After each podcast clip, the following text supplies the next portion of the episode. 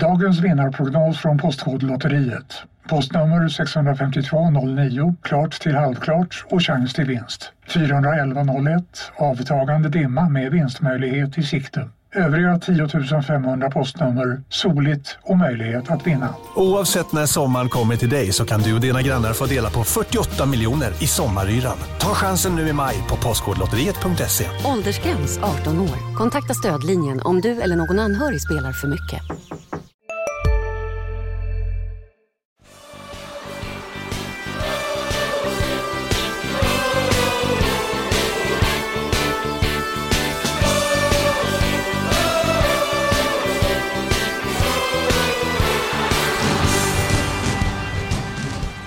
Rickard Persson, damlagstränare i Landskrona BoIS. Varmt välkommen till Landskrona BoIS-podden.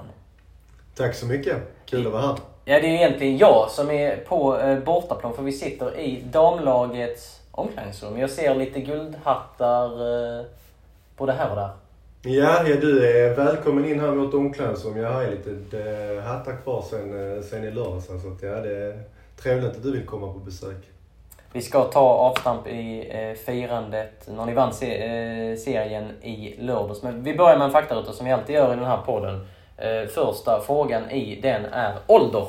37 år. Bor? Någonstans mellan Blumslöv och Hasslöv. Lite hemlighetsstämplat. Yrke? Idrottslärare på Västervångsskolan. Fritidspedagog som bakgrund. Familj? Fru, 2 barn och hund. Moderklubb? Landskrona BoIS. Tyngsta merit? Avancemanget med damerna till Diffen 3. Bästa fotbollsmatch du spelat och bästa fotbollsmatch du tränat, alltså coachat? Bästa fotbollsmatch jag spelat är nog... Landskrona BoIS, tror att jag var cirka 16 år. Vi mötte Torns IF i en seriefinal på C-planen här borta. Minns att jag hade varit febersjuk hela veckan, men fick ändå gå in och starta som mittback där med min gamla gode partner Hadji. Och vi gick vinnande sur med 2-1. På den tiden var Torn ett enormt duktigt lag på ungdomssidan. Som tränare, tyngsta vinst där... Det skulle jag nog säga är Veberöd, Besa, när jag var tränare i Besa när vi kvalificerade oss till Svenska Cupen. Bästa spelaren som du har tränat? Bästa spelaren som jag har tränat? Den är svår. Får jag fundera lite här. Perparim Batiri i FK Besa. Spelade i BoIS i sina yngre år. En otroligt duktig fotbollsspelare som kunde tagit sig hela vägen om han hade velat. Bästa tränaren som du själv har haft? Bästa tränaren som jag själv har haft? Det måste jag nu säga är Bernt Lindgren. Legendar. Fritidsintresse? Fotboll och åter fotboll. Inspiratör? Min pappa. Ditt livs värsta ögonblick?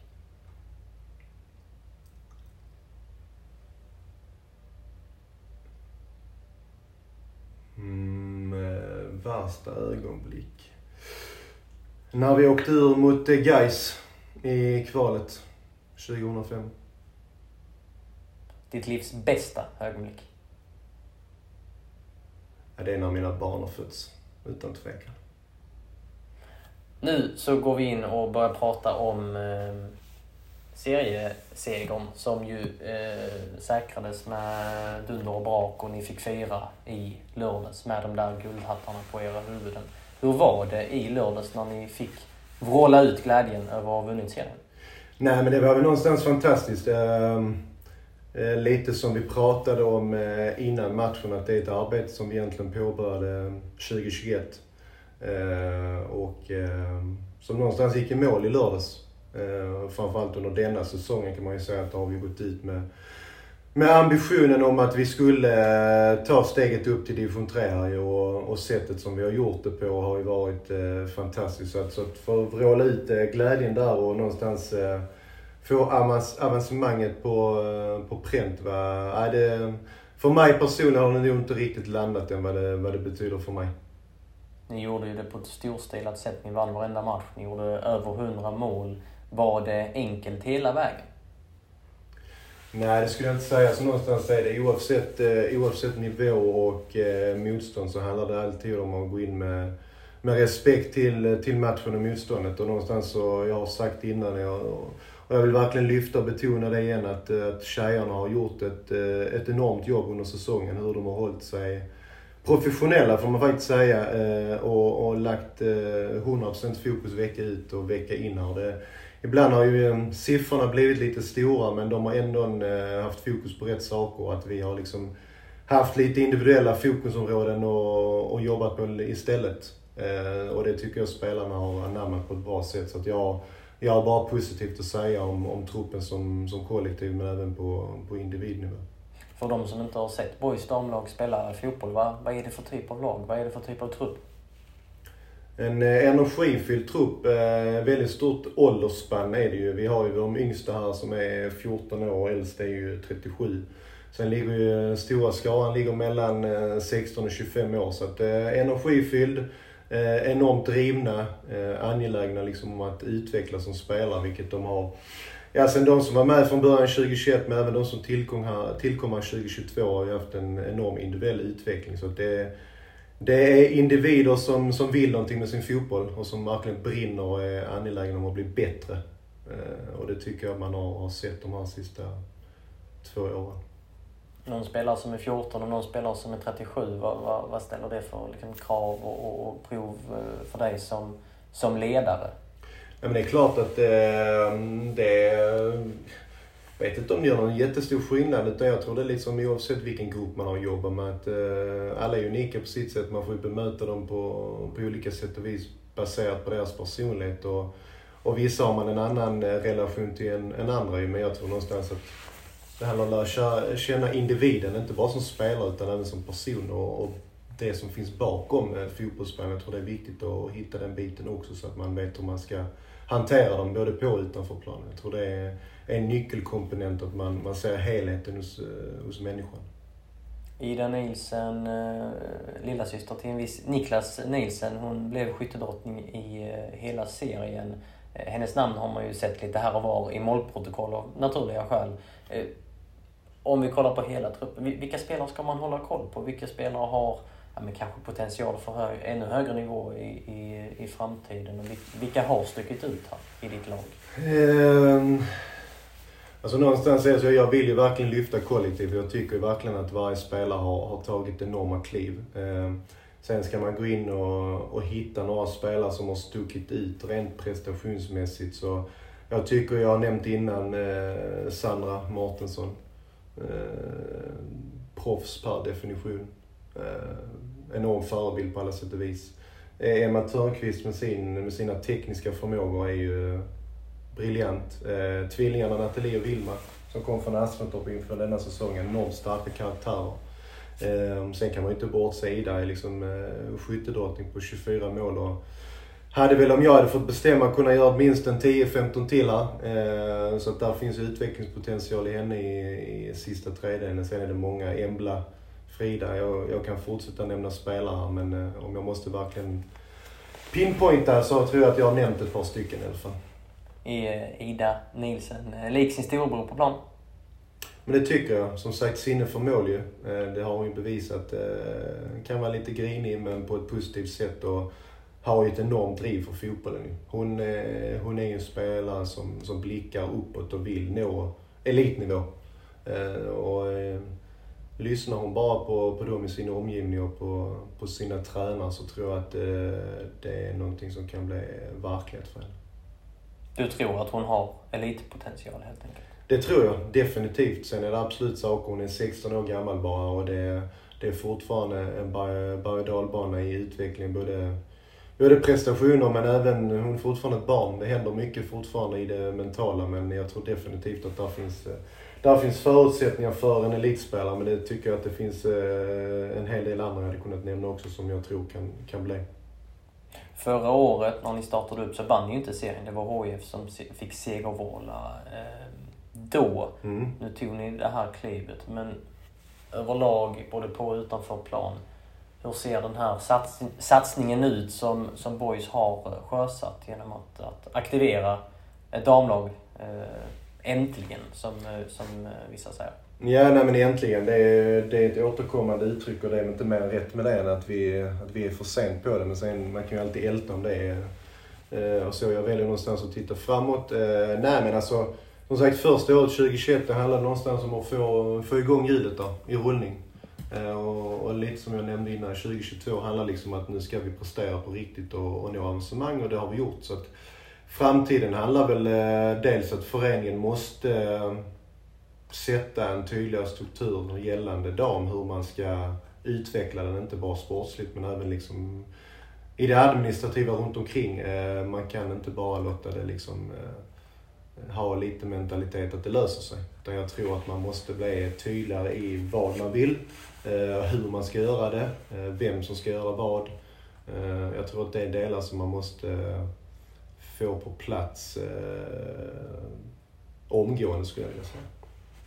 Organisationen är inte riktigt där den ska vara kring damlaget som du ser det? Nej, jag tycker definitivt att det finns utvecklingsmöjligheter. Sen har ju föreningen sitt sätt att se det på, och jag ser det på mitt sätt. Och det är klart att vi har haft bra och sunda diskussioner, men vi står nu ifrån varandra en del på vissa områden. Men det brukar vara naturligt. Men jag hoppas att man någonstans ändå tar till sig av de dialoger och diskussioner vi har haft. Att man funderar en extra runda kring vissa delar.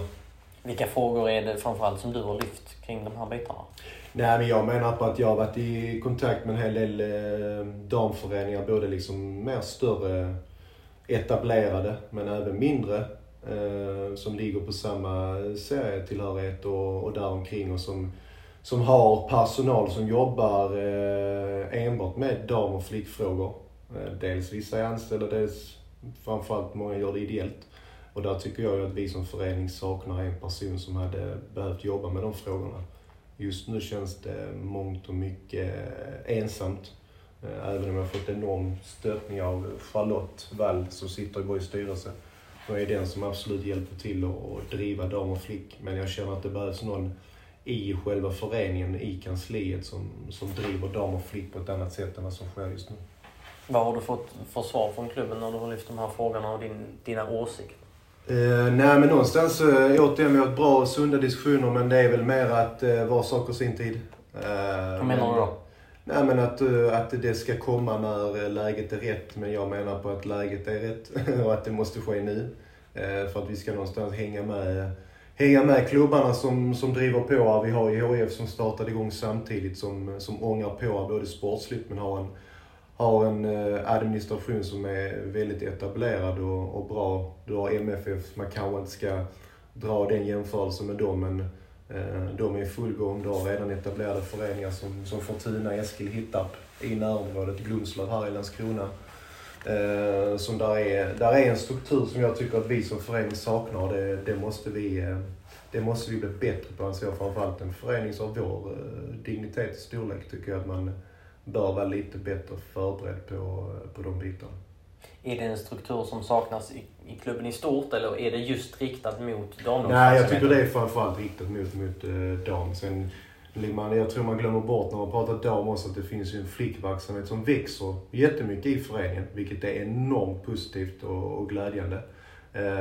Och jag vet att de har ju som ambition på sikt att du ska få en akademi på flicksidan som är lika stor som på pojksidan. Sen vet jag att det är ett arbete som kommer att ta sin tid, och jag gillar någonstans att det målet finns där. Men jag tror när det kommer till den administrativa biten överlag, riktat kanske framförallt i dam, den saknas. Och det är just där. Sen tittar du här sidan så är den ju, skulle jag säga, exceptionellt bra uppstyrd just nu. Med sportchef och allt vad det innebär nu. Så att den delen är bra, men jag känner att på dam är det, för mig, min åsikt, att det är tomt. Du sa att det har känts lite ensamt. Hur många trådar har du fått dra i förutom att coacha det här laget? Nej, men någonstans är det så. Det tycker jag har inga problem med det. Jag tycker det har varit skitroligt. Jag har fått bra stöttning som sagt av Lotte i styrelsen och även mina ledarkollegor där. Jerry, Julia och Abnora. Även ett par spelare som har varit viktiga på den punkten. Som inte bara varit fotbollsspelare utan de hjälpt till med mycket runt omkring. Nej, men jag tänker... Bara ta det som ett exempel att vi har fått träna på 9-mannaplan under egentligen stora delar av vår säsong. Den enda gången om vi har fått tillgång till 11-man är om andra akademilag eller FK Besa har varit väldigt snälla och delat med sig av en halva. Annars har vi liksom spelat på och tränat på 9-mannaplan och stor del av säsongen var det 7-mannamål innan det kom till. Och blev erbjuden en 11-mannaplan ute på gamla Gullstrand som sen var upptagen av cricket hela våren. Så det är sådana grejer som jag kan bli lite frustrerad på som inte riktigt rimmar med vad föreningen utåt säger att man vill. Sen har vi löst det på ett bra sätt och jag förstår att där finns att föreningen i sig inte är ensam om detta utan det är en kommun också som har saker att säga till om. Och akademilag har ju sina certifieringar som de ska ha rätt i helplan och sånt. Jag köper det men... Jag tycker man kan vara lite mer flexibel och jobba lite hårdare för att se till att tjejerna ska få bra förutsättningar också. Det var du inte beredd på att det kunde bli så när du tog upptaget? Att det kunde vara 9-mannaplaner och 7-mannamål? Ska jag vara helt ärlig så blev jag varnad av spelarna att det är så här det kommer se ut. Men någonstans så tänkte jag med Landskrona BoIS lite andra förutsättningar, lite mer muskler skulle jag säga. Men muskler menar jag nödvändigtvis inte ekonomiskt utan mer att man har möjlighet att kunna justera och fixa och ge bra förutsättningar. Men det har varit en utmaning. Sen återigen, vi har löst det. Spelarna har skött det fantastiskt bra. Och återigen, det har ändå funnits en bra dialog med föreningen och jag tror väl att de har gjort vad de har kunnat, hoppas jag i alla fall. Det är i alla fall min syn på det. Men ja, det var nog en liten väckarklocka skulle jag säga över hur man ser på dem överlag. Att det är inte högprioriterat alltid fortfarande. Utan det är en process och utmaning som jag tror inte bara hos oss utan överlag som man måste fortsätta jobba med. Utåt låter det ofta som att det är ganska prioriterat. Ja, det behöver man ju inte bara nämna BoIS utan vi kan ju prata egentligen alla stora klubbar hur viktigt det är med damfotbollen och allt vad det innebär. Men, sen om verkligheten är så, ja, det kan diskuteras, känner jag. Men min upplevelse är att det har varit enormt mycket positivt och såklart finns det saker som jag känner att vi, för det får man ändå säga som jag tillhör föreningen, att vi kunde gjort bättre. När man sitter utanför och tittar på den serien som ni har tillhört så tänker man att det här laget, Landskrona BoIS, de har betydligt bättre förutsättningar än konkurrenterna i serien. Håller du med om det eller... Det beror på om man definierar förutsättningar. Alltså jag menar, tittar du in så här när det kommer till material och hela den biten så är det ju världsklass. Alltså där finns ingenting att anmärka på så ju. Där har ju klubben varit extremt bra. Jag tänker just det här med träningstiderna och planerna och det. Faciliteter kan man ska trycka på mer. Där tror jag inte alls att vi är sådär högt upp. Jag vet ju många... av de lagen i vår serie som har besökt som har liksom egna anläggningar. Och där blir egna, men där de enbart finns själva. Och jag tror där är det ju kanske enklare att justera och anpassa sig. Sen ser man det. Man ska inte skrika efter för mycket. Någonstans får man de förutsättningar man får och det gäller att gilla läget och det har vi som sagt gjort. Men jag tror utifrån hur man förmedlar saker så tror jag att vi kan bli bättre. Helt klart. Ja, för någonstans kan man också komma ihåg att ni har börjat i den lägsta... serien. Ja, men så är det ju. Och det är någonstans, det vet jag ju, man tittar på, man prioriterar med träningsplanerna. Ja, då tittar man ju på nivån ju, så att det, utifrån det finns ju ingenting att anmärka på i det avseendet. Men jag tycker någonstans att sätta ett seniorlag på 9-mannaplan, ja, det blir jävligt tjatigt där, men jag tycker att där bör man kunna hitta förutsättningar som är lite bättre redan från start kan jag tycka. Men det var det. För oss handlar det om att klättra i seriesystemet så att förutsättningarna förändras. Mer kan man inte göra. Så att vi blir lite högre prioriterade. Apropå att klättra i seriesystemet. Ni har ju påbörjat en klättringen nu. Många andra klubbar som har skördat framgångar på här sidan och nu startat damlag och pratat om att vi ska upp till damallsvenskan på sikt. Vi ska bli ett elitlag även på damsidan. Ska Landskrona BoIS också bli det? Är liksom damallsvenskan ett mål över tid? Ett konkret mål som jag vet att styrelsen har tagit fram är att damlaget ska spela division 2 fotboll 2025. Där finns det ett konkret mål sagt. Sen vet jag ju utifrån styrelsen och vad det står i alla planer och mål och allt vad det innebär, målbilder och ja, man kan hålla på och diskutera det i oändlighet, så är det ju att på sikt så ska ju de vara ett elitlag. Precis som man har den ambitionen på hans sida. Sen är det ju en resa som kommer att ta sin tid, men föreningen har det som ett långsiktigt mål att man vill vara på elitsidan både på dam och här. Det är 3 skånska lag i damallsvenskan och du har nämnt andra klubbar som är nedanför, som är i regionen här. Hur svårt är det att komma upp och ta de här stegen och bli, som du pratar om då, ett elitlag och så, exempelvis vad gäller att attrahera spelare och så vidare, för det är ganska många på den här ytan just nu. Det är väldigt många på den här ytan, men bara för ett par år sedan så fanns ju inte BoIS på kartan, HF fanns inte på kartan, MFF fanns inte på kartan, utan då var det ju de här någonstans som är etablerade klubbarna som varit med länge på damsidan, men nu står vi här med BoIS, med MFF, med HF och det är klart att det är ju föreningar som har en historik och är stora som på sikt kommer att ha enorma fördelar. Men det är väldigt mycket klubbar på litet område och just på damsidan har man ju fått sig berättat och skaffat kött på benen att det är tufft att behålla damspelarna aktiva. Ska några små tassar flytta in hos dig?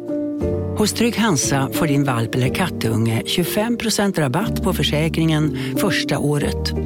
Läs mer och teckna djurförsäkringen på trygghansa.se. Trygg Hansa. Trygghet för livet. Hej, Synoptik här. Visste du att solens UV-strålar kan vara skadliga och åldra dina ögon i förtid? Kom in till oss så hjälper vi dig att hitta rätt solglasögon som skyddar dina ögon. Välkommen till Synoptik. Det är många som väljer att sluta där vid 15-16 och andra saker som blir intressanta. Och det är ju någonting man börjar se på killsidan också. Liksom. Och det är ju en diskussionsfråga som vi får spara till ett annat ämne, känner jag vad det beror på. Men det är klart att det är mycket spelare, mycket klubbar som ska få det att gå runt. Och det är en intressant utmaning hur man ska få ihop det pusslet så att alla föreningarna kan överleva. För det är där jag tror att det på sikt kan bli en kamp om överlevnad för en del klubbar. Men jag tror ju utifrån ett BoIS-perspektiv så har vi en fördel att vi är en större förening. Jag tror att rent utrymmesmässigt och vad det innebär muskler, både ekonomiskt och faciliteter på sikt, kan ju bli en fördel om man sköter sina kort rätt. Är det inte många som skriker efter väldigt mycket här nu att man ska upp? Och alla kan ju uppenbarligen inte gå upp till. Så var ju förra året. Ni satsade, HF satsade, ja det var bara ett lag som kunde gå upp. Och nu görs ju serierna om. Eskilsminne är ju ett lag som har varit i division 1 väldigt länge. Och i den serien har det inte ens räckt att vinna. Då måste man kvala för att komma upp till elitettan. Det är ju liksom många hinder på den där långa vägen.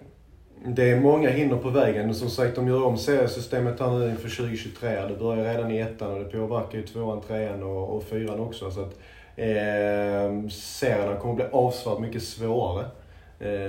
Det kommer också innebära lite längre resor redan vid division 3, division 2 och där kommer den ekonomiska aspekten in. Hur man ska få det att gå runt. Det vet jag redan att det finns klubbar som liksom aviserar att det kommer att bli en utmaning att få ihop det ekonomiskt. Att man helt plötsligt får spendera en lördag och åka till Öland på division 2-nivå för att man ska möta ett lag där. Och det är klart att det är helt andra förutsättningar som många klubbar kommer att gå in med. Och det är många som vill nå sportslig framgång snabbt här. Och jag kan lite köpa BoIS tanke där att man ska skynda långsamt.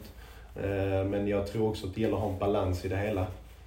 Att man inte blir för skynda långsamt utan man måste ändå vara aktiva och Och någonstans ändå ha en lite tydlig ambition kring vad man vill med dam. Så att, nej, det är en intressant tid framöver på damsidan hur man ska få, inte bara för BoIS utan för många andra klubbar, för det går ihop med både det ena och det andra. Nu är inte du ekonomiansvarig i BoIS, men så som du ser det, hade ni klart av att skicka ett damlag till Öland? Rent ekonomiskt. Det har jag. Lennart Neander kommer göra kaos med nu. Nej, men jag tror att det hade varit jättesvårt.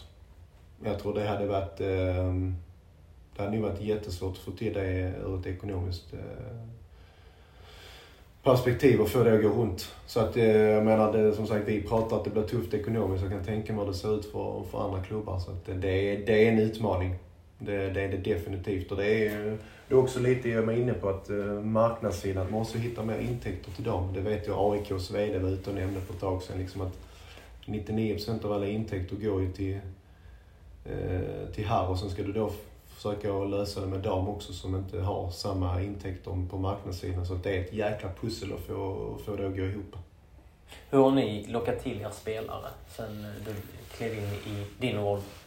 Ja, nej, men backar vi bandet här lite bara för att börja från noll. Så att då 2020, så när vi bestämde oss för att starta ett damlag och jag blev tillfrågad, så var det någonstans det här ju liksom att höra av er på mail och kontakta föreningen och säga hej, jag vill spela i BoIS.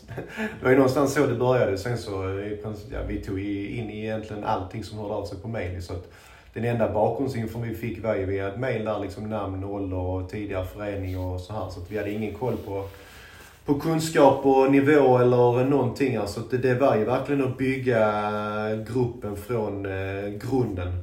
Då 2021 när vi började där med träningarna på vintern, så var det ju liksom pandemianpassat och man skulle träna 5 och 5 och hela den biten. Så att det var ju ett jäkla pussel då ju. Så att vi var ju passiva, vi kontaktade ingen spelare i rätt.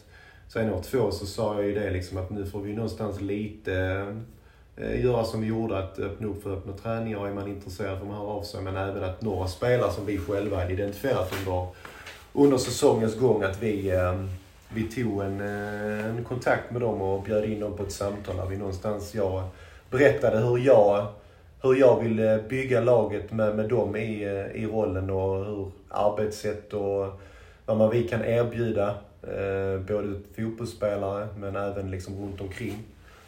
Så att det handlar om att sälja in dem och BoIS och vad vi kan erbjuda och hur vi kan vara unika jämfört med de andra klubbarna runt omkring. Att visst, division 4, men här kommer du få jävligt bra träningar, bra förutsättningar ute på planen, bra förutsättningar runt omkring utifrån det som vi har diskuterat, och att du kommer utvecklas enormt mycket som fotbollsspelare.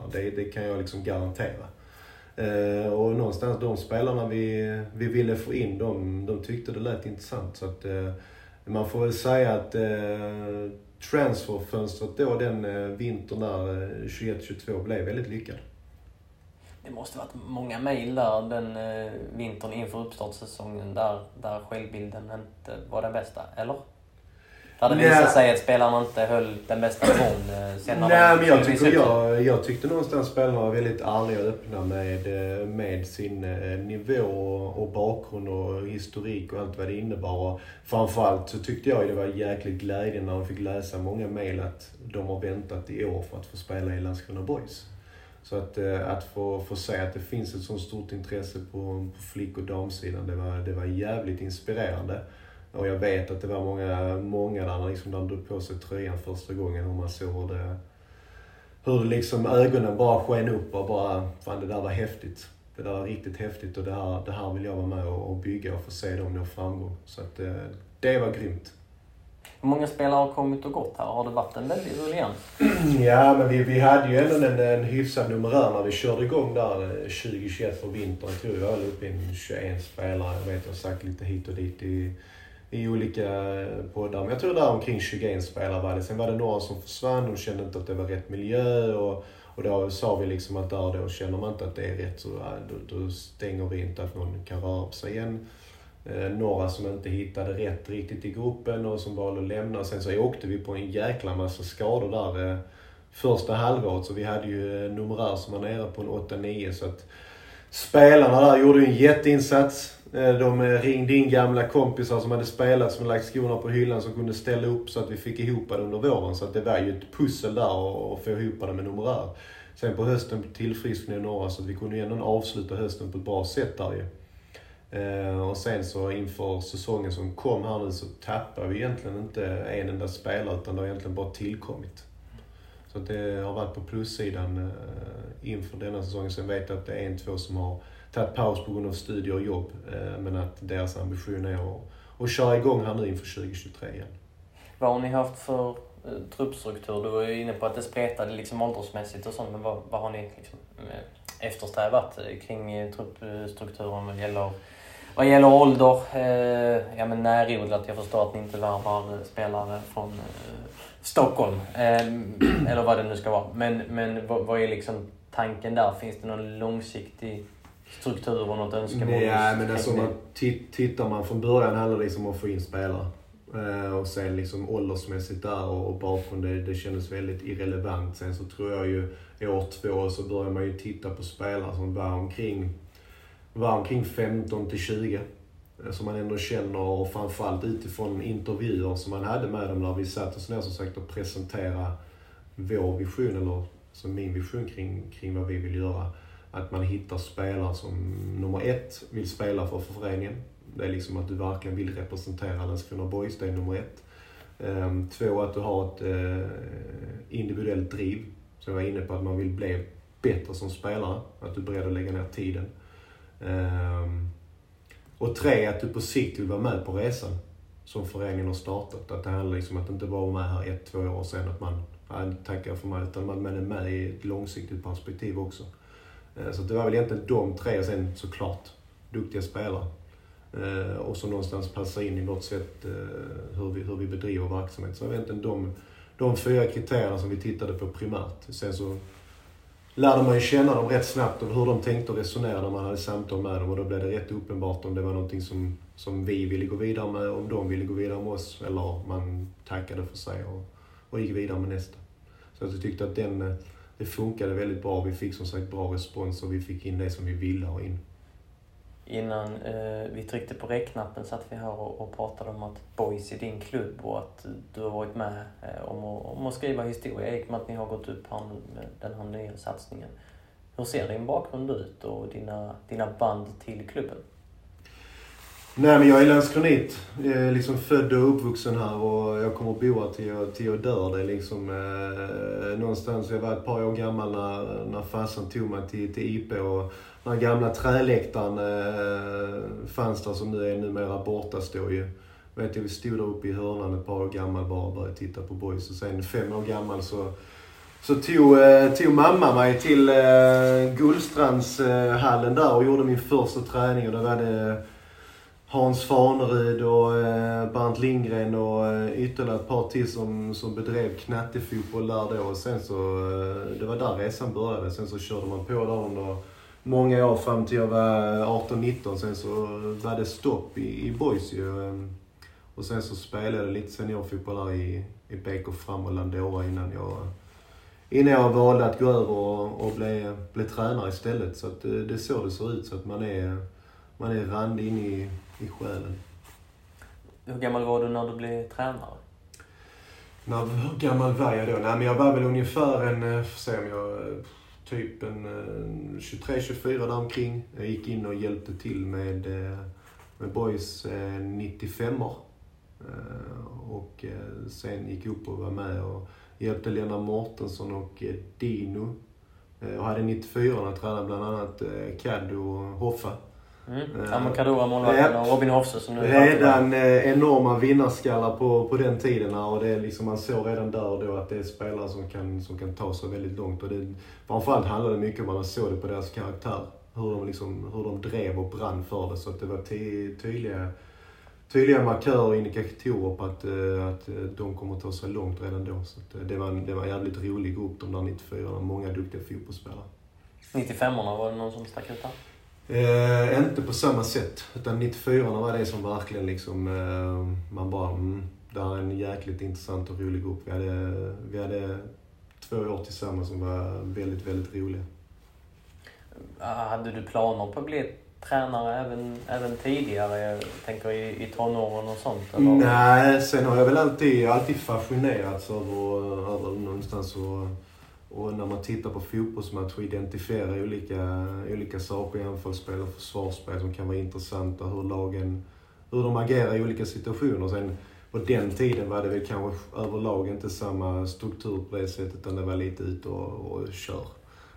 Men det har ju någonstans blivit liksom tydligare ju längre tiden har gått och åren har gått, så ser man ju en helt annan struktur även på liksom lokal fotboll, även på akademinivå som kanske inte fanns när man själv spelade. Då var det liksom, du är mittback, hörnar gör du upp, nickar, defensiv, plockar en gubbe, sen var det var ungefär det man fick. Och det fanns ju inte den strukturen alls på det sättet. Hur blev det aktuellt att ta över BoIS damlag inför förra säsongen?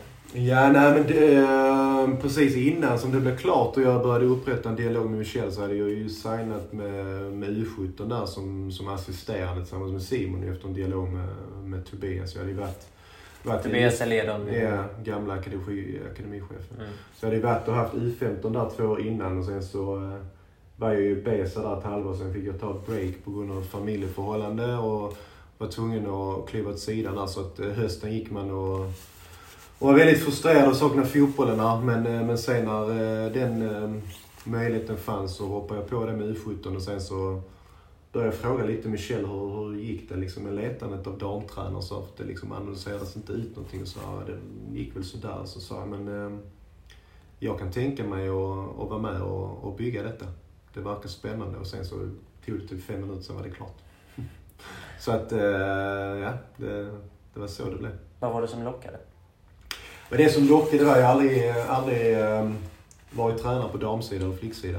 Jag kände att det är en erfarenhet jag vill gärna skaffa på mig och få uppleva hur det är. Vad finns det för likheter? Vad finns det för olikheter? Och framförallt att representera Landskrona BoIS på seniorsida. Det är liksom en dröm som tränare. Och att få med att bygga detta. Alltså någonstans bygga verkligen det från grunden, att man kommer in med ingen trupp, inga ledare, egentligen ingenting, och att man får någonstans sätta sin prägel på det från start. Så det var ju det som verkligen lockade. Och att liksom då att jag fick en bra balans mellan det och att vara i U17 också där med Simon. Så det var mycket fotboll det året, för mycket. Det var nästan så att jag var tvungen att ta ett break ett par veckor där, för att det var nästan som jag gick in i väggen. Så att jag var tvungen att breaka lite där och samla energi och köra på sen i slutet igen där. Så det har man lärt sig, att det är ett lag som gäller framöver, inte 2, för att man är ingen superman där. Du har ju tränat pojkar då på akademisidan, och du har tränat män i småklubbsfotbollen och så nu damer. Vilka skillnader har du märkt? Skillnader skulle jag säga ändå. Det som jag tycker är en skillnad när man tittar pojkar och man pratar akademi, seniorer och så dam, är att damspelare, nu blir det en väldigt grov generalisering, men någonstans är det ju detta som jag har upplevt och jag kan berätta om det, är att tjejerna vill ha en enorm tydlighet i allting. Framförallt övningar, övningsval. Vad är syftet med övningen? Vad ska det generera till? Hur är det kopplat till vårt sätt att spela? Och det har jag inte upplevt när man har kört på samma sätt med killarna och på seniornivå. Att de nickar och gör. Medan damerna vill ha en förklaring. Det har ju verkligen ställt mig som instruktör och tränare på prov. Och utvecklats jättemycket. För att man ska kunna besvara de frågorna, för att annars är det en självklarhet för en själv att man går ut och har planerat träningarna vecka för vecka, de här övningarna kopplat till vårt arbetssätt och så vidare, och de bara liksom gör. Men spelarna idag vill ha en tydlig förklaring, och det har varit väldigt inspirerande och som sagt det har utvecklat mig. Tränar du damlaget i BoIS nästa år? Det finns en dialog med föreningen, så att förhoppningsvis finns där ett officiellt besked snart kring min framtid. Lite hemlighetsmakeri här också. Ja, men så måste det vara ju. Det är ju silly season är nästan igång här, så att det gäller även för oss tränare. Så att, nej, men jag har en dialog med föreningen. de vet var jag står och jag vet var de står. Och sen så får vi se hur framtiden blir. Men jag hoppas att vi kan komma med ett besked rätt omgående för alla inblandade. Sitter du på ett utgående avtal eller hur ser det ut? Ja, alltså avtalet har varit rullande så det, okay. Man kan väl säga på så sätt att det är utgående. Så att, ja, vi får se. Där finns en dialog som är pågående, så vi ser. Vad väger du in när du tänker på ditt fotbollsår 2023? Vad du ska göra då? Nej, men alltså det som jag väger in är att jag vill ju vara i en verksamhet som någonstans satsar för mig. Det är oavsett om jag är i dam eller i akademi eller i mindre klubbar här runt omkring så satsar jag. Alltså min ambition är egentligen två saker primärt. Det handlar om att få resultat, utveckla individer. Alltså jag älskar att utveckla fotbollsspelare, så de utvecklas inte bara som fotbollsspelare utan även som människor. Det är för mig värt allting. Om man ser på resultat på vägen, ja det är jättebra, men att se en spelare vecka för vecka ta framsteg det är för mig det mest inspirerande som finns. Men någonstans där jag vill vara är att man har en gemensam syn på hur jag ser på det. Över tid, om du blickar riktigt långt fram. Mm. Vad vill du uppnå med ditt tränarskap? Mitt tränarskap? Alltså jag har ju en dröm utstakad. Det är ju någonstans, nu är damtränare i BoIS, en bit på vägen får bli seniortränare på här sidan. Nå sportslig framgång där. Real Madrid. Det är väl där, BoIS och Real Madrid, det är där man vill ha sin fotbollskarriär som tränare, och man någonstans får drömma stort och verkligen drömma sig vidare. Du skulle inte flytta från Landskrona, sa du? Nej, det blir lite motsägelsefullt, men skulle Real Madrid ringa och höra av sig, då kan du ge det på att då går flytten. Hur nära dialog har du med härlagstränarna? Billy Magnusson, Max Mönnberg, det finns ju fler i den staden. Mm. Hur mycket pratar ni i fotboll om dagarna? Jag skulle nog säga att vi pratade rätt mycket fotboll, framförallt då när man var med i fotbollsgruppen, så blev det ju väldigt mycket diskussioner. Men Billy och Max för mig är två, jag nämnde innan att pappa är en enorm inspirationskälla, men Billy och Max är två inspirationskällor för mig när jag kommer till tränare. Sättet som de bedriver sin verksamhet, hur de utvecklar spelare, det jobbet de lägger ner, det är för mig inspirerande att se, och framförallt när man ändå någonstans är nära dem och har en dialog med dem, så att de två för mig är enormt inspirerande när det kommer till tränare, hur de bedriver det, så att för mig är de enormt viktiga, och de får mer än gärna vara i föreningen i många år till. För jag köper hela deras tillvägagångssätt till 100%. Strålande, Rickard. Med de orden så säger vi tack och hej för det här avsnittet. Stort tack för att du var med. Tack så mycket, det var otroligt kul.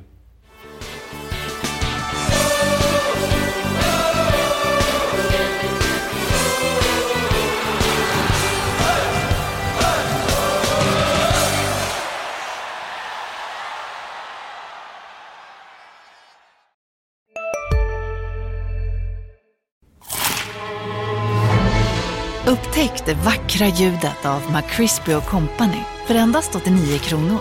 En riktigt krispig upplevelse. För ett ännu godare McDonald's. På Sveriges största jackpot-casino går Hypermiljonen på högvarv. Från Malmö i söder till Kiruna i norr har Hypermiljonen genererat över 130 miljoner exklusivt till våra spelare. Välkommen in till Sveriges största jackpot-casino, hyper.com. 18+, regler och villkor gäller.